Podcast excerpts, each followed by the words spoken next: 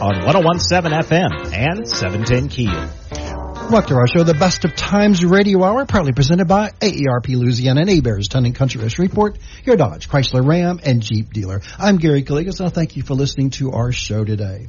Joining me on my show are some special guests, Dr. Jason Calligas and Dr. Michael Yim, who are ear, nose, and throat physicians with Ochsner LSU Health in Shreveport, and they're going to be discussing some of the common disorders and diseases and treatments regarding, relating to your ears, your nose, and your throat. Thank you for taking time from your busy schedule to educate me and my many listeners throughout the land. Thank y'all. Thank you for coming on. Definitely. Thank you for having us. Yeah, thanks for having me. Uh, first, I want to issue a disclaimer. I've already had several of my loyal listeners call me and ask me and email me about Dr. Jason Calligas. Yes, he is related to me. He's my son, and our family are very proud of him. And he's uh, his calling to become a physician to care and treat for many persons of all ages. We're exceptionally happy that he's now in the Shreveport and Bossier City area. So Thank you, Jace, for joining us. Good to be today. back, Dad. It's really good. Glad um, to be on your show too. Uh, um, I don't think we're going to have time. I, I, I had mentioned this to the both doctors. Uh, y'all have some excellent credentials and education and clinical experience and credent and and uh, probably CVs and papers and et cetera. It's quite extensive. And when I bring physicians on board, they sometimes they give me 26 pages worth, and I don't think my listeners, you know, they they trust you. They can go online and check you out, which I know a few of them have already done so. So again, I'm really proud of your formal education, your experience, the number of patients that you've seen both in residency and and as well as uh, when you were interns, residents, and now in practice for many years. So again, I, I I put you on kudos on that because you know what you know what to do, and I'm sure you're keeping up to date as the medical field. As uh, when I was involved in it in the 90s has really changed in 2020, right? it has really changed. It Completely. has really changed.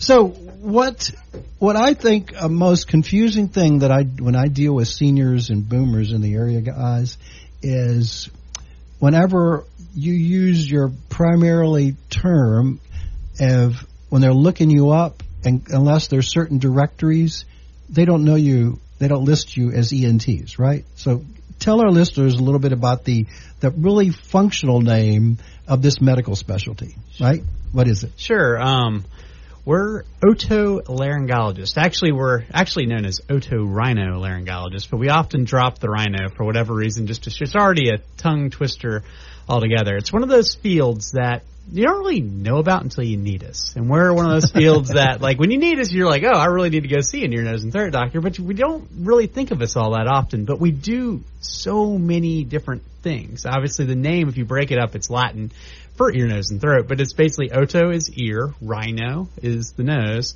laryngology is our throat. And mm-hmm. so it's the specialists that involve those three. And originally it actually included eyes too, believe it or not. wow, I didn't even know that. And but eventually it that had to be broken off and who knows what our field will happen in 10 20 30 40 100 years from now. Will it break into subspecialties? Who knows? But for now you see in ear nose and throat because a lot of times the pathologies between these different fields can be interrelated and so by treating just one ear thing can be related to problems with, like, for example, eustachian tube dysfunction can be related to problems with your nose, which also affects your ears. So you actually have multiple processes occurring through these things. And that's why the field has been grouped together. I thought an interesting fact was this was the first, the oldest medical specialty. And interestingly, you know, of all, I'm sure everybody was GPs back for many years, but it was the first and the oldest in a specialty, many many medical specialties now. So, I mean that that that's pretty odd. So we're we're going to talk about it in in the some of the, the the problems, the areas that people need to see you and other physicians in the area regarding the ears, nose, and throat. Let's start with the ears. Um, an interesting fact that I was reading on, on your one of your websites is hearing loss affects one in ten North Americans. Wow, that's ten percent of the whole population. For that, sure, that's a lot of people in Louis in in the state, just in the United States, three hundred twenty million, And 10% of those? Oh, it's a large number of people have some type of hearing disorder in which hearing, I mean, as we age, you're going to lose some of your hearing. Um, different genetic factors, different environmental factors can change that, but um, but hearing as itself does go. And as we age, the people are living longer. I mean, your your community is the older group. As you live longer, you have greater opportunity to lose hearing, and then that's why things like hearing aids are so beneficial because they allow us to reconnect with the community and things. And so, yeah. I mean, okay, so why should an individual and their their loved one go see an otolaryngologist rather than an than an hearing expert out there? Sure. So I mean, I mean, a lot of times people see audiologists to do hearing tests, but you see, and they're not physicians. I had So- one person say, "I go to see Doctor So and So." They're not physicians. Correct? well, it's the doctor. The doctor's a is a broad field now. So there are doctors of audiology who specialize in just hearing, and for the everyday garden variety hearing loss that occurs in both ears, it's symmetric, very classic. That is totally fine to be addressed by an audiologist. They're a great group. They'll give you the great hearing aids, but every once in a while there's something that's abnormal, and that's something like mm, this doesn't make much sense. That's when you need to see basically an ear, nose, and throat doctor. Actually, specifically, you can see like a general ENT or general otolaryngologist, or even otologist, a subset. The Ochsner LSU actually has two uh, neuro-otologists, Dr. Mankekar and Dr. Gardner, are both two that only do ears. They do the more complex, and then their general otolaryngologist kind of addresses the more everyday garden variety tinnitus, even some vertigo symptoms and dizziness, along with the hearing loss complaints. So, so doctors, what is the most common uh, types of patient that you see regarding ears?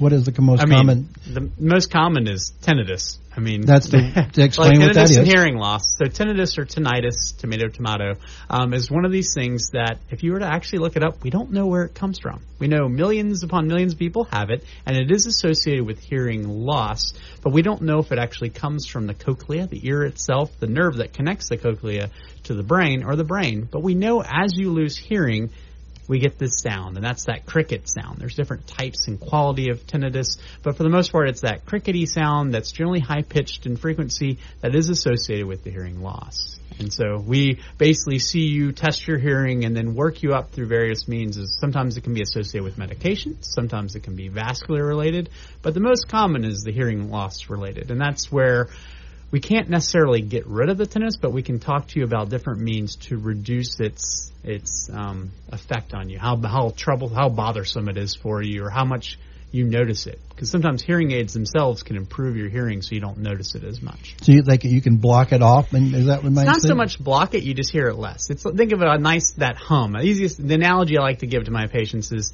you know, the air conditioner sound. You'll hear that hum in the background. If you pay attention to it, it's there. You're like, oh wow, there's that air conditioner sound. It's annoying if you actually focus in on it long. But if you actually listen to everything around you more, so if you have a hearing aid that allows you to hear your environment more and other things, you will notice that sound less. And your brain will learn to filter out unnecessary sounds, like that AC sound or the tinnitus. It's a term we call habituation. So, is there medications you can take, Doc, Dr. Michael? Is there medications that could help relieve that? You know, unfortunately, not really. Um, not for hearing um, loss or for tinnitus. Um, a lot of uh, the treatments for hearing loss and for tinnitus right now are primarily just to reduce the symptoms. Um, certainly for hearing loss, you know, amplification through hearing aids helps significantly. That also actually reduces the amount of uh, ringing in the ears as well too, if hearing loss is the cause of tinnitus. Um, but unfortunately, as of right now, there is no magic pill or surgery that we can do that can make the ringing in the ears completely go away. So how uh, how I mean I've never had this problem, so I don't know how. How do you diagnose it? I mean they're going to tell you got ringing in the ears, but what intensity is it? A small, small. I mean I had an uncle years ago that had it, and it was variable. Some days he could not sleep. It was like constant, and other days it was it was fluctuating. So he kept going to doctors, and sometimes when he showed the doctor, it was completely gone. But the next day he leaves, it it it has the intensity that he can't sleep. Right, and I think that's the really tricky thing about tinnitus is that it's different for everybody, um, and part of that has to do with the underlying etiology for the tinnitus, but the quality of the tinnitus for every patient is also different. A lot of people describe tinnitus as a high pitched ringing noise in the ear. Others will describe it as a more of a whooshing sound. Um, or sometimes it, people will say it sounds like the washing machine going. Um, and so it, it really just depends on everybody, but ultimately it is a subjective diagnosis, and uh, there's really not a diagnostic criteria for it. If you feel like you have tinnitus, then then really that's all there is to it. Okay, I know that you docs do this, but I thought this was an interesting statement made by somebody. Their husband had some type of uh, hearing loss, but also ringing in the ears, and nobody ever looked in his ears until he went to visit an ENT. And there was there was a some sort of item that was placed at his ear by accident for a Q-tip, and it was lodged in there. Yeah. And- you see that quite often because anything that reduces hearing can lead to it. So you'll have patients who come in with just horrific cerumen impactions. You're like, how do you have so much cerumen in your ear? It's completely impacted down there, which is impeding the sound, the movement of the eardrum and sound. And you just take the time to delicately remove that in our clinic, and they're like, I can hear better, and my tinnitus is gone. So And that's what I, I- want to mention. Sometimes that's a case. It's simple, and, and I'm not going to belittle some of the the the, the non-medical people out there. They they they do. Uh, the one I go to diligently looks every time to make sure there's nothing. But I have a feeling others do not take that time to to look. They just put the hearing. Uh, conditions and determine they need hearing aids and they're out of there. Hopefully they look, you know. Absolutely, and I, I think that's the um, to circle back on the the audiologist versus the ENT point that we were talking about earlier. I think that's why it's so important to be evaluated by an ENT physician first. Uh, with any sort of hearing loss problem, so that the ENT doctor can look in the ear with a microscope, make sure everything checks out okay, anatomy looks good, and then at that point, you know, they can send you to an audiologist to get a hearing test. But I think that's a very critical first step is for somebody to actually look in the ear. Okay, Dr. Yim and Dr. Calligas, I got to tell you a personal story. So years ago, I kept having what I called non-hearing loss, hearing loss, but I kept saying it's got a lot of wax in my ears. So I generate a lot of wax in my ears. And I sure, and I got the doctor to come do me a non-visit, and he looked and he says, "Dad, you don't have a lot of wax. you really don't. You've got probably hearing loss." So of course we did the quick, we did the quick test, and sure enough, I did. I went to see uh, uh, uh, another another physician, uh, and you know, got the hearing aids and everything. But I think a lot of people think their ears are plugged up, and um, and and Jason, Dr. Calligas here, tell me, Dad, do not put Q-tips in there, but they're going to break off, and then I'm, you're going to really have to go see me to delicately pull those items out because they're going to get they're going to grow with stuff all over them, right? Oh, absolutely, and and that's something that Q-tips in the ear is a big no-no for any ENT doctor, and we are we're always counseling our patients. You know, really don't stick anything smaller than your elbow in your ear, um, which means you know really don't put anything in your ear at all. Um, but because it can cause a lot of issues, and that's a that's a tricky thing about hearing loss is sometimes having something in your ear, either a lot of earwax or maybe a broken off Q-tip or something, can cause muffled hearing. Um, and uh, again, um, just to sort of hammer the point home, it's it's just really important that somebody is always just looking in Okay, the ear. one other person wanted to ask me about this. Lady wanted said uh, she asked me, ask the doctors whether they re- recommend about washing the ears or taking the, the the earwax out of the ears with these washes. Is that good or not? No, not really. Let's um, think of your ears as a it's an it's a self cleaning oven. It just kind of takes care of itself. Less is best with the ear. The ear itself, everyone wants to get rid of cerumen or earwax, and the earwax actually has a purpose. It lubricates your ear canal. It has antimicrobial properties. Think about your ear canal. It's a dark, damp, like wet-ish area that if you didn't have something down there to protect, fungus, bacteria would grow. And so the wax actually does have a purpose. It's part of the homeostasis of our ear is to keep some of it down there. Now, if you have too much that it blocks the ear canal, sure, it needs to be removed and debrided. And some patients that I have do require ear cleanings from time to time. But for the most part, if you leave it, it's it's think of it as a uh, like a conveyor belt. It, it develops near the eardrum and gets pulled outward. And as long as you're not pushing things in, it will eventually get deposited on the outside of the ear that you can clean the outside of the ear all you want. Q-tips, washcloths, whatever. But going down in the canal should be left alone. If you're worried that everyone asks me like, what should I do if I feel like something's down there? If you feel like water is in your ear, the safest option is actually a warm setting on your hair dryer. Just aim that very fancy device down your ear. It'll warm the air up just enough, cause a little evaporation, and it'll go away without any trauma or any issues. Good idea. And that's super simple. And it's what everyone should do, any age, from all the way from down the youngest all the way to the oldest. Joining me on my show today are two special guests, Dr. Jason Calligas and Dr. Michael Yim, who are ear, nose, and throat specialist physicians with Ochsner LSU Health here in Shreveport, and they're giving us, us some interesting information about disorders and diseases and the treatments relating to our ears, our nose, and our throat. So thank you, docs, for joining us today here on the Best of Times Radio Hour. Glad to be back. Definitely. So we talked a little bit about ears, and let's go move on to the nose. Uh, I thought this was an interesting statistic that was on your otolaryngologist national website. 35 million people develop chronic sinusitis each and every year. It's the most common complaint in America. Wow. Why is that? Yeah, and that's to to add on to another shocking statistic. Um, the healthcare costs associated with the treatment of chronic sinusitis is upwards of about 20 billion US dollars per Oh. year. The treatment? That has to do with the just the workup, the treatment, the doctor visits, the antibiotic prescriptions, the steroid medicines, the surgery, just all of that combined. Okay, so somebody wanted to ask you, uh, ask you, docs. eh, She says, all of my family members have sinus issues, major sinus infections all the time. Is it hereditary? Is is did I get it from my great grandfather, my father, my mother, or is was it passed down the line? That's a great question, and it, it's a very complex issue, and I'll, I'll try to uh, summarize it as best as possible. As a field of rhinology right now, that is the burning question: is why are some patients have are severely affected with just horrible sinus disease, whereas other people just live their entire life without ever having any sinus problems? And as a medical specialty, ultimately we don't know yet. We do know that it's multifactorial. Uh, we know that genetics plays a role. Environmental factors certainly play a role. I mean, we live in Louisiana um, and the South in general. Uh, just has terrible allergies compared to the rest of the U.S., um, and that plays uh, a huge component as well too. Um, just anatomic variations of the nose so also play a role. So is it allergic reaction, you just caught my my thinking here? Allergists do they treat when they when you get allergic to certain kinds of smells, grasses, and all that? It's it's a form of that. I didn't understand that. It can be. So when you start looking into sinusitis in, in detail, um, there are a wide variety of conditions that can cause inflammation in the sinuses. And allergies play a role, but that's certainly not the primary component. Um, I, I think the easiest way to think about sinus issues is that something is causing sinus inflammation. And for a subset of patients, that inflammation can be due to allergies. And, and we certainly see that a lot, again, here in Louisiana.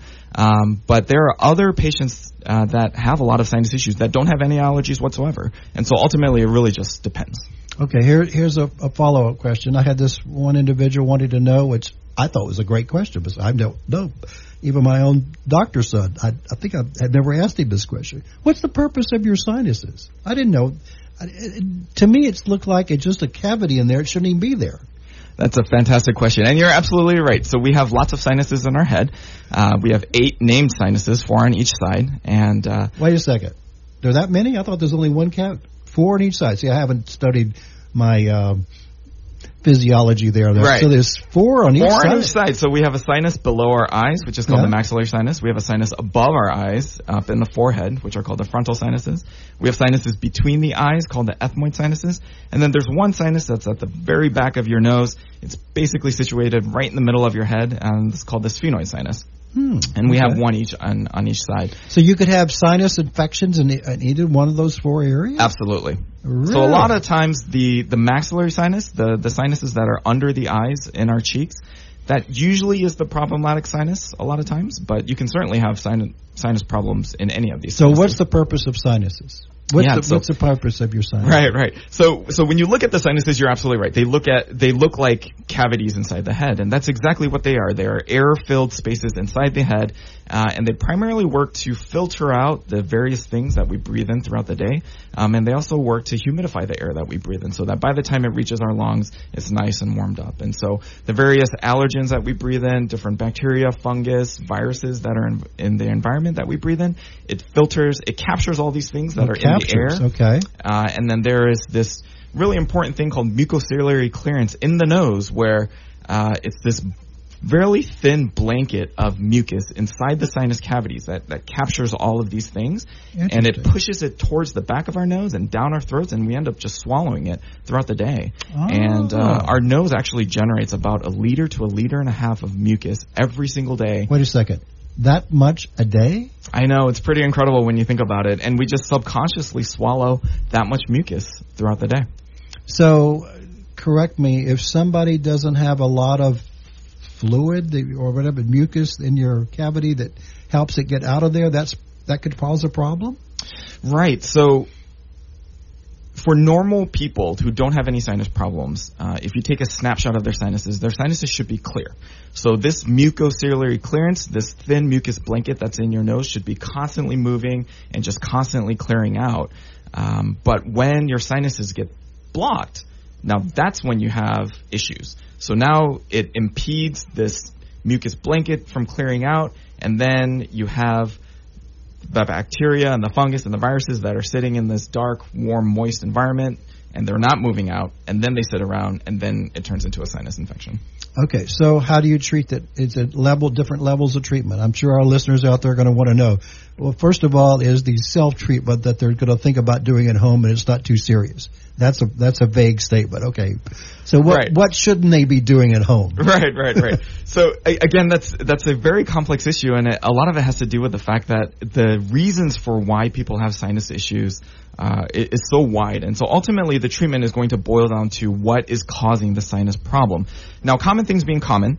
Uh, acute viral sinusitis is a very common thing, um, and that's when we, when when we typically think about just the common head cold uh, that a lot of us get, especially when the seasons change that tends to be a very self-resolving illness. After seven to ten days, you feel sick, you take some Tylenol, you maybe sleep a little bit extra, and, and you tend to get over it. And that certainly tends to be the case for that particular, you know, if that's the problem. So when you get this cold, it stays all in your sinuses, and when you blow your nose, you're trying to blow that sinuses out. I don't understand. Sometimes it, I'm, I'm Right. curious about that. Right. So, so the normal, the natural sinus drainage pathways are very small to begin with, and any amount of inflammation, it doesn't take much to block off that sinus. Okay. So, so then what happens is you get the virus in your nose, it causes local inflammation, then your sinuses get blocked off, and then the mucus builds up. So mm-hmm. then when you get a head cold, all that really thick, goopy mucus that you're mm-hmm. blowing out of your nose is all that mucus that's just stuck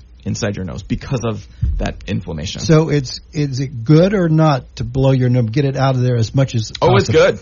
I would recommend trying to get it out as much as possible. In fact, one of the best things that you can do uh, that works regardless of what the underlying problem is is sinus rinses for your nose. Ah. That will improve your sinus health. Regardless of if it's a viral problem, if it's a bacterial problem, if it's allergies, it's effective for all of these things. So that's over the counter thing, or you make your own salt solution, whatever it is. Both. So you can get over the counter um, pre-made packets. Uh, they sell them at any pharmacy, really. You just go to the sinus section and they, they will have sinus rinse bottles. You get a rinse bottle. It comes with these little pre-made salt packets that you mix in with some distilled water. You don't want to use tap water, um, just distilled water or, or, or boiled water that is cooled down to So room what does that end up doing? What does it help? How So then, help? just like you would take a shower and, and wash your body, what you're doing is you're washing the inside of your sinuses and you're rinsing out the inside of your sinuses. You're trying to flush out all this, all these pathogens that are causing inflammation. that's really good to know. That's really good information. So one other follow up question. So this this lady was telling me when should I go see an ENT? That's a great question. If you are having constant sinus problems, I think that's a an indication Define to that define checked out. constant. Anything more than once or twice a year, Really? I think on on average, I would give everybody at least one sinus infection a year. Um, I, I think that's pretty standard. Um, but anything more than that, I think it's reasonable to get that evaluated. And if, definitely if they have fever and some other complications. definitely, and also if your symptoms just don't get better, If if your symptoms last for longer than a week, then I think that's also an indication to get that And it evaluated. could and, and tell them it could lead to something more serious, correct? Absolutely. So when sinus infections get out of control, it can cause some significant problems to both your eyes and your brain. Um, the the separation between your sinuses and your eye and your brain is only a thin layer of bone, and so if the infection gets out of control, then it can start going into your eye. It can cause an eye infection. It can go up into your brain and cause meningitis and all sorts of bad things. And so you certainly don't want to just sit and wait if if you're feeling bad. So when when the person out there may be having their mild fever, they think they got sinus, they're going to call the doctor in, give me an antibiotic. Is that is that a quick remedy or no?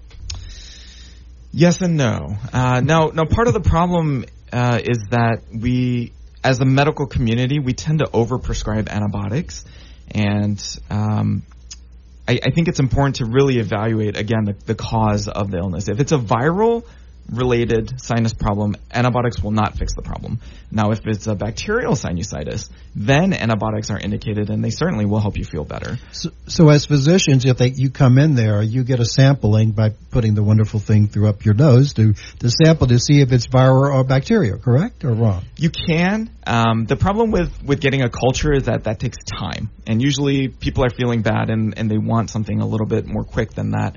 Um, so a lot of times it's actually symptom based diagnosis.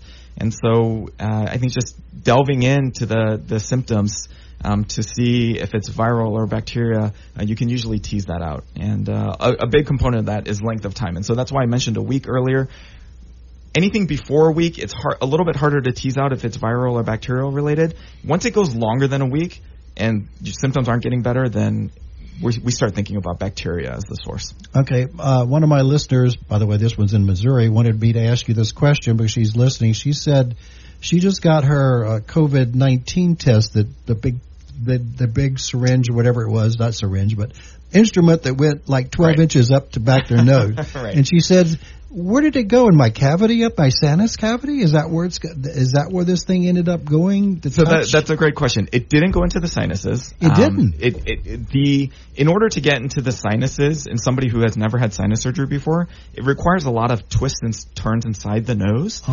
Um, and it, it's really hard to access the sinuses.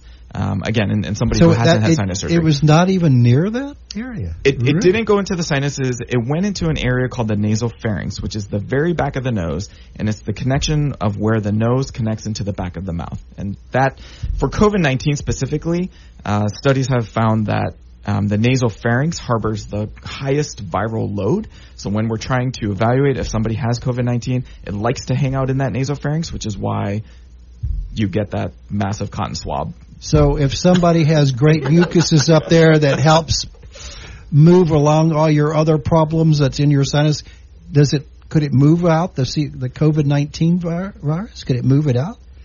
That's what So- this lady was asking. Yeah, so, ask so you. um, you know, so that's why masks are important um, because one of the reasons why why we think masks are effective is that if your initial viral exposure to COVID nineteen is smaller, and we think that masks help reduce the amount of exposure that you get, then if your body can contain it, that mucociliary clearance, your your immunology and, and all of that is able to contain just that small amount of virus, which is also how vaccines work, by the way, is that it's just a, a small exposure. Um, so the answer is is maybe. It depends on your viral exposure. If your initial exposure is just a large amount of COVID nineteen, then it's not going to be able to handle it. But if it is a small amount, and you're you're wearing a mask and you're practicing social distancing, then yeah, absolutely. Maybe your natural bodily defense mechanisms will just take care of it. Okay, here's another follow up question about something else. Sense of smell. Your nose is has something in there that helps you s- distinguish smells. Correct? Absolutely, mm-hmm. absolutely. So as you age, does that the those little tissues or whatever it's like your ears, your sense of smell gets worse? It does, un- unfortunately, and um, again, smell is a, a big area of research um, that we have as a community because we we are trying to evaluate ways of of improving uh, diminished smell. But certainly, one thing that we do know is uh, with age, uh, the smell dysfunction smell function tends to decrease over time. So is it treatable? Uh, it, it's it's hard. Um, the way we the best method for treating smell loss right now is smell training, And so, um, essentially, what that entails is getting um, kits of various smells, like coffee and orange, and just really strong smells, and just constantly training your nose, much much like you would train your muscles at the gym. You train your smell uh, nerves to uh, to detect certain smells better. Okay, one more follow up question about the nose, docs. Um, I've had several gentlemen and ladies tell me, should I buy me one of those things that go in my nose to help me breathe at night and don't snore, etc. You know, I'm talking about the yes, the breathe right strips. Yes, yes, and so if you have nasal obstruction, um, a breathe right strip is a great trial to initially start off. And if that works for you, then I think you should definitely be evaluated by an ENT surgeon to see if potentially nasal surgery to open up your nasal passageways is a good option for you. So you can open, you can, there is ways to open it up. Absolutely. We do it all the time. And what, and the other part the lady was saying, well, if this doesn't work, will the doctor prescribe me to be on a, a CPAP machine to help me breathe through my nose? Not necessarily. Um, it, you know, uh, that that opens up a whole other area of discussion as far as sleep evaluation goes. But uh, I think the best thing ultimately is is because that's a much longer discussion, and a lot of it depends on your particular anatomy. Is to talk to an ENT doctor and get evaluated. Good point. Good point.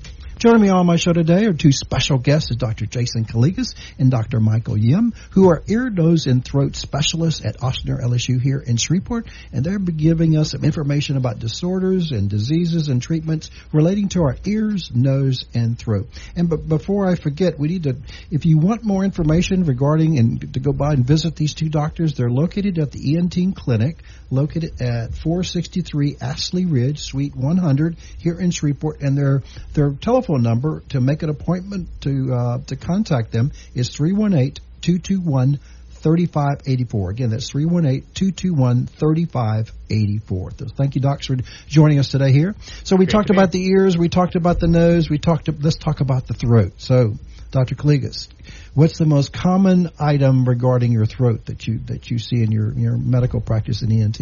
Yeah, so, um, well, it's kind of a broad, but the thing we've been noticing a lot more lately is actually reflux, gastroesophageal reflux disease, something you normally think about your your gastroenterologist or your mm-hmm. GI doctors. A lot of patients are coming to see us for secondary effects from that reflux coming up and burning their throats, oh. leading to chronic sore throats, sometimes chronic tonsillitis, and additionally sometimes voice changes. And another thing that a lot of patients have is something we like to call globus sensation. That's that you feel like there's a golf ball in your throat. Um, it just feels like something's there that you can't quite get rid of. And so this is one of these things that we've been noticing a whole lot, a whole lot more frequently. And it's generally it's it's like the sinus thing, it's generally a multifactorial problem, meaning multiple things are contributing it. Everything from the diet that you're eating, let it be spicy foods, um, rich foods like fried foods, um, super acidic things like over like people who eat tons of pineapple and tomatoes for some reason can lead to some irritation but all these things lead to changes in that, that chronic irritation in your throat where it just doesn't feel right and then they'll also notice a lot of fluctuations in voice. And so we end up seeing a lot of these patients to kind of work up their history. A lot of it is like what have they been doing, what medications are using, but also like lifestyle. A lot of people eat close to bedtime. I mean, that's one of those bad things that you just kind of like don't swim and getting in a pool. But this is like don't eat like and lay down because if you eat anything and lay down, some of that's going to come back up, burn your throat, and lead to a whole cascade. Of. Excellent idea. Excellent. Um, idea. And it's overall for your health. Anything you eat close to bedtime is going to stick to you. So if you want to shave a few pounds, you only cut out the late late late, late nighttime snacks. So senior citizens like me, uh, Dr. Calligas, you know that that I love to eat early, and that's another reason because it digests and you don't have this kind of reflux and burping and whatever it's called to to push it out. But but I thought was interestingly enough, another doc told me is your gastric juices are very very toxic, and once they get up through, if they backflux, uh, reflux. Sure they can really cause some serious damage. I mean, remember what the purpose of the gastric juices. They're there for a reason. I mean, they're there to break down food. They actually digest proteins, fats, and sugars and break them down into their basically chemical components so your intestines can absorb them. So they're designed to digest things. So if those things reflux up, which mean by that coming up into your esophagus, up into your throat, those t- will start to digest your throat. And so what ends up happening is they as a reaction. Your body will swell. So it's going to try to digest the lining of your throat, leads to swelling, inflammation, an erythema, that redness, and so your body's like gets freaked out about this. So it eventually starts doing things to neutralize it. And that's where a lot of people are like, where's all this phlegm coming from? What's mm-hmm. the problem with phlegm? Don't ever blame the phlegm. The phlegm's there, your body trying to protect against some sort of irritation. The goal of me, like as a good physician, is to figure out what is that irritation and fix it. And a lot of times the reflux is the cause. So the treatment of the phlegm isn't the thing. Getting rid of the phlegm isn't the answer. It's the getting rid of the cause of the phlegm is the thing. Because the phlegm is actually coating your throat, protecting those acids and juices from digesting your throat. Without them, you'd have a big hole in your throat, and it would be way more painful and a lot more issues. So, wh- how, what's the treatment for this? Well, it depends. It's multifactorial. It's as I said, multiple things. Some people have problems with their esophagus. The the valve is too loose. The lower esophageal sphincter just just doesn't close right. Sometimes it's an adjustment in diet and lifestyle. Sometimes it's you have to take medications. It's that's where a lot of this actually requires someone to see you because a lot of it is teasing through your history, seeing what medications, seeing what you're doing lifestyle wise, sometimes doing different types of scopes. As an ENT, we do a lot of laryngoscopy, looking at your voice box to see the changes. But sometimes we'll actually work with our speech language pathologist to do different swallow tests, like a modified barium swallow, to see how the swallowing function is working, to see how the esophagus is peristalsing. And then sometimes we bring in our GI Colleagues who actually will go in and do EGDs, the looking into the basically uh, esophageal uh, duodenoscopy. Sorry, I had to think about that. The EGD is the scope that you go through the mouth to look at the esophagus, stomach, and uh, upper portion of the small intestine. And so sometimes we'll get them involved to see if you have gastritis or other types of inflammation, stomach ulcers, and things like that. So it's generally a multidisciplinary type treatment, but a lot of it starts with the ENT because that's where the symptoms start showing up.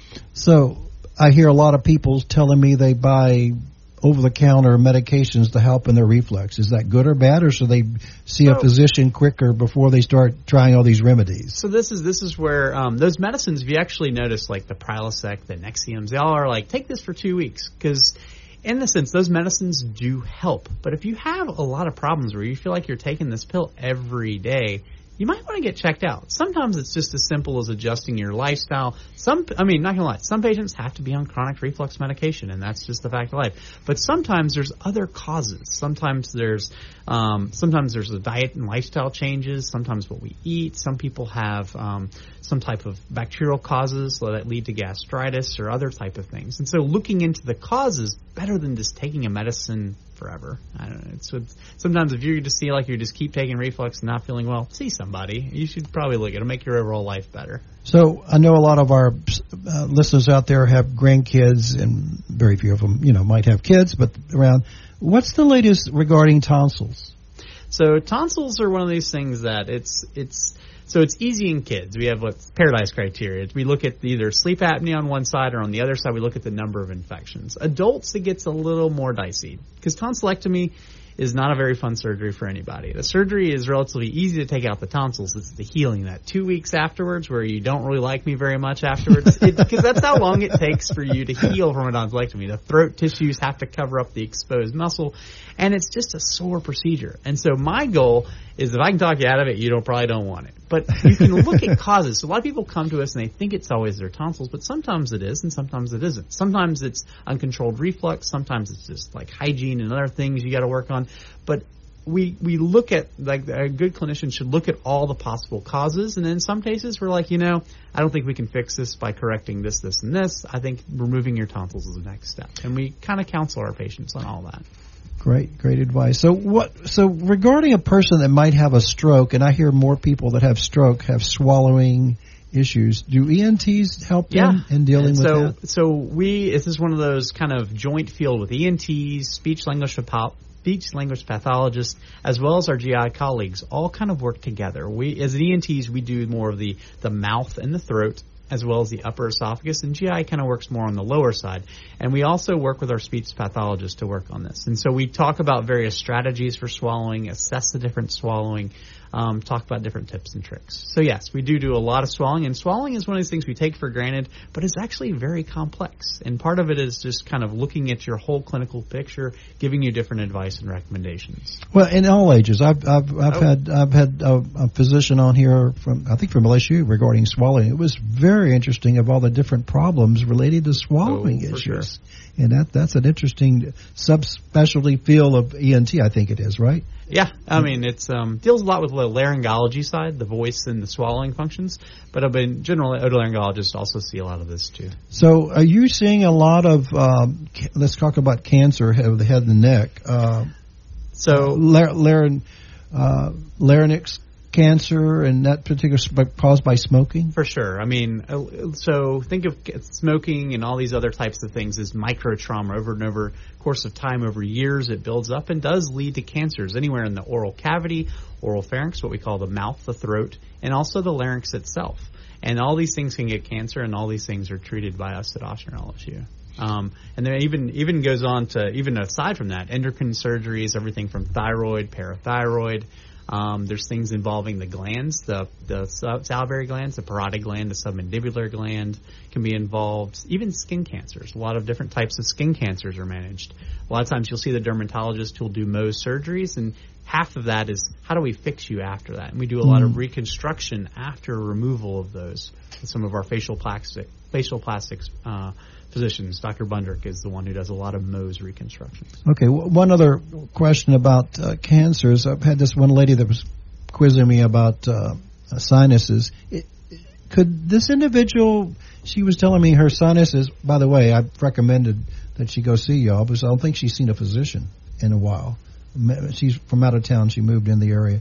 Um, can you get cancers in the, in the sinus cavity? You can. They're extremely rare, but um, you absolutely can. And again, because of the proximity to the eye and the brain, uh, they can be very problematic. So wow.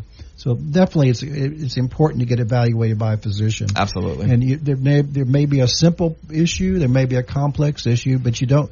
As as we tell you tell your patients, it's better to come quicker than to wait longer to it get worse. Right. Always preventative. Uh, preventative measures are key. Early, early diagnosis and early treatment is better than waiting waiting later on. So thank you again for joining us today here on the Best of Times Radio Hour. As I mentioned, their their phone numbers for more information and for appointments is 318-221-3584, 318-221-3584, and they are their ENT clinics located at 463 Ashley Ridge, Suite 100 here in Shreveport. Thank you, docs, for joining us today. You've been very educational for me, and best wishes for continued success in your medical fields. Thank you so much. Thanks, Dad. You're listening to the Best of Times Radio Hour here on News Radio 710 Keel, proudly presented by AARP Louisiana and Hebert's Town and Country of Shreveport, your Dodge, Chrysler Ram, and Jeep dealer.